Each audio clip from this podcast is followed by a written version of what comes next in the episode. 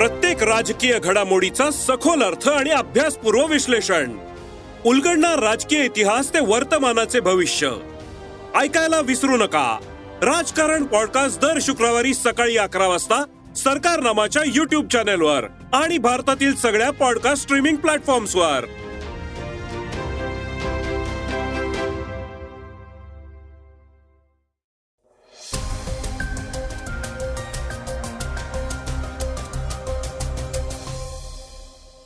श्रोतेव नमस्कार.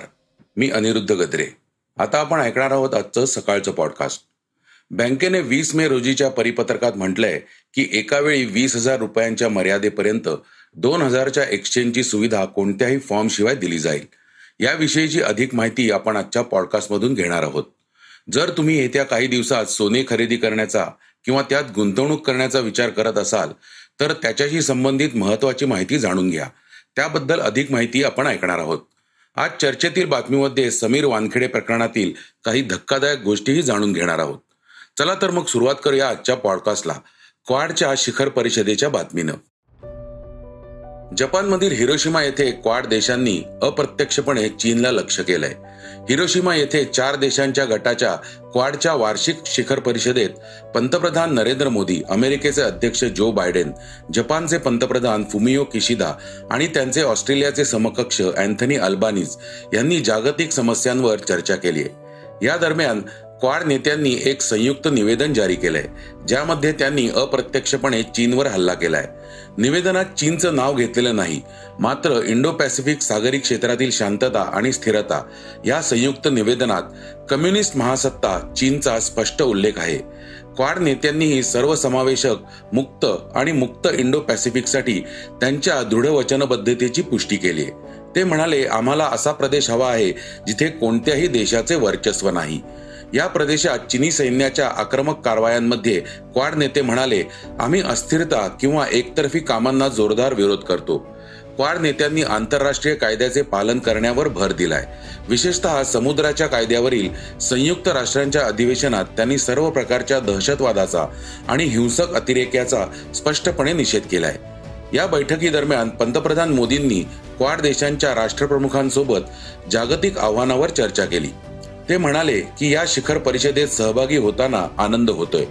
इंडो पॅसिफिकमध्ये शांतता स्थिरता आणि समृद्धी सुनिश्चित करण्यासाठी क्वाड ग्रुप हे महत्त्वाचे व्यासपीठ आहे.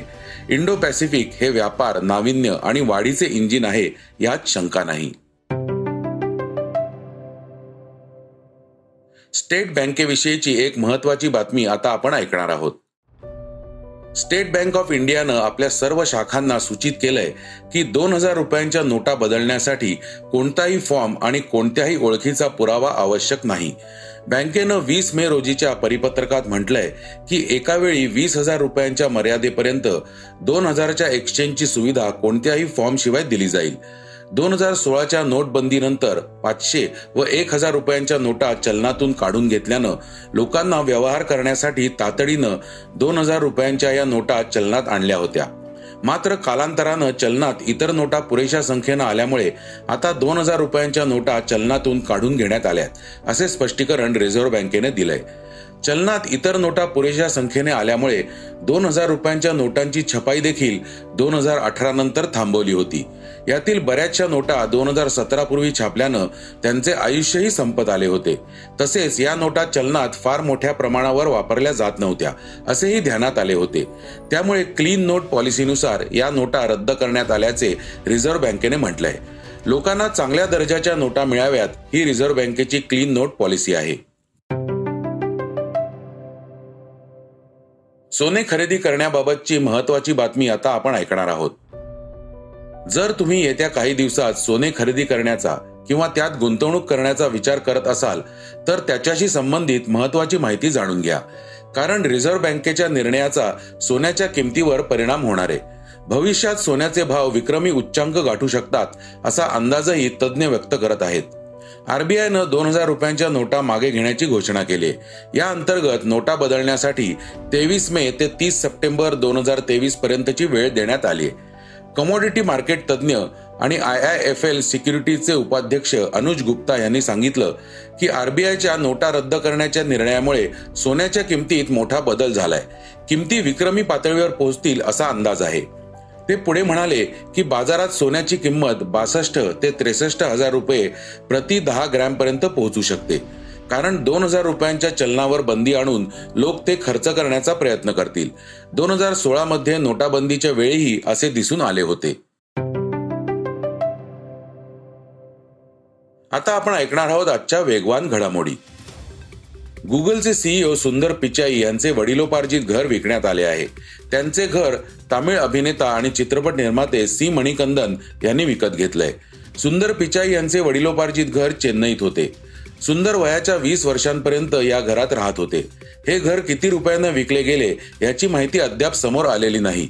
पण हे घर विकताना सुंदर पिचाई यांचे वडील भाऊक झाल्याचे दिसून आले.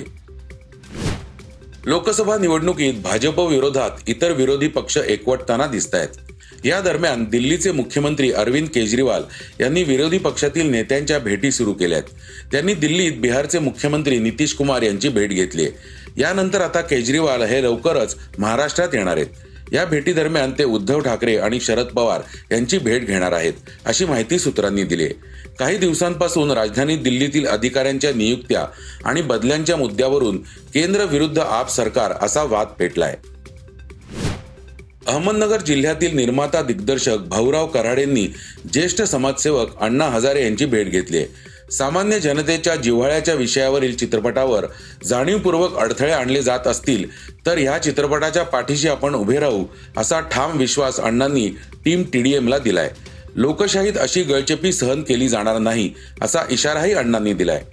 ग्रामीण भागातील प्राप्त प्रतिकूल परिस्थिती आणि समाजातील दुष्प्रवृत्तींशी लढणाऱ्या नायकाची कथा टीडीएम मधून मांडण्यात आली. जागतिक क्रिकेटमध्ये सध्या बीसीसीआय आणि पाकिस्तान क्रिकेट बोर्ड यांच्यात शाब्दिक वॉर सुरू आहे. आशिया कपच्या ठिकाणावरून पेटलेले हे शाब्दिक युद्ध आता काही महिन्यात भारतात होणाऱ्या वन डे वर्ल्ड कप पर्यंत पोहोचलंय. भारताने आशिया कपसाठी आपला संघ पाकिस्तानात पाठवण्यास नकार दिलाय.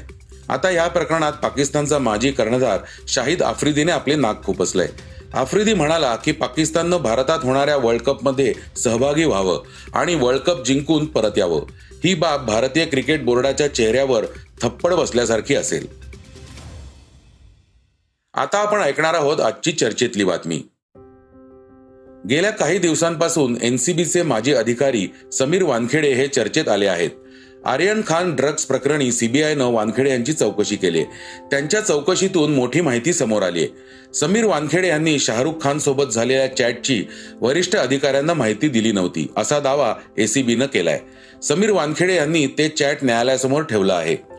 समीर वानखेडे यांनी खासगी व्यक्ती के पी गोसावी यांच्या संदर्भात उत्तर दिलेलं नाही. याकडे देखील एनसीबीने लक्ष वेधलं आहे. गोसावीवर अनेक गुन्हे दाखल असूनही त्याला तपासात दाखल केल्याचे उत्तर वानखेडे यांनी दिले नाही. वानखेडे खोटे पुरावे देऊन तपासाला चुकीची दिशा देत असल्याचे देखील एनसीबीनं स्पष्ट केलंय. एनसीबीच्या तक्रारीवरून सीबीआयनं वानखेडे आणि इतर चार जणांवर अकरा मे रोजी कथित भ्रष्टाचार प्रतिबंधक कायद्याअंतर्गत लाचखोरीच्या तरतुदींनुसार गुन्हा दाखल केला. शुक्रवारी तारीख एकोणीस उच्च न्यायालयाने सीबीआयला वानखेडे यांना बावीस मे पर्यंत अटकेची कोणतीही कारवाई न करण्याचे निर्देश दिले होते. सीबीआयनं नोंदवलेल्या गुन्ह्यात समीर वानखेडे यांच्या विरोधात गंभीर आरोप करण्यात आले आहेत. त्यात केपी गोसावी हा वानखेडे यांच्यासाठी शाहरुख खानच्या सचिवाशी डील करत होता असे आरोपपत्रात म्हटले आहे. तर श्रोते हो हे होतं आजचं सकाळचं पॉडकास्ट. आजचं सकाळचं पॉडकास्ट तुम्हाला कसं वाटलं हे आम्हाला सांगायला विसरू नका. यूट्यूबवर देखील तुम्ही सकाळचं पॉडकास्ट ऐकू शकता. त्यावरील तुमच्या प्रतिक्रिया सूचना आमच्यापर्यंत जरूर पोहोचवा. आणि सगळ्यात महत्वाचं म्हणजे सकाळचं पॉडकास्ट तुमच्या मित्रांना कुटुंबियांना नक्की शेअर करा. उद्या पुन्हा भेटूयात. धन्यवाद. वाचा बघा आणि आता ऐका आणखी बातम्या. ई सकाळ डॉट कॉम वर. तुम्ही हा पॉडकास्ट ई सकाळच्या वेबसाईट आणि ऍप वर सुद्धा ऐकू शकता. विसरू नका या पॉडकास्टला आपल्या आवडीच्या पॉडकास्ट ऍप वर सबस्क्राईब किंवा फॉलो करायला.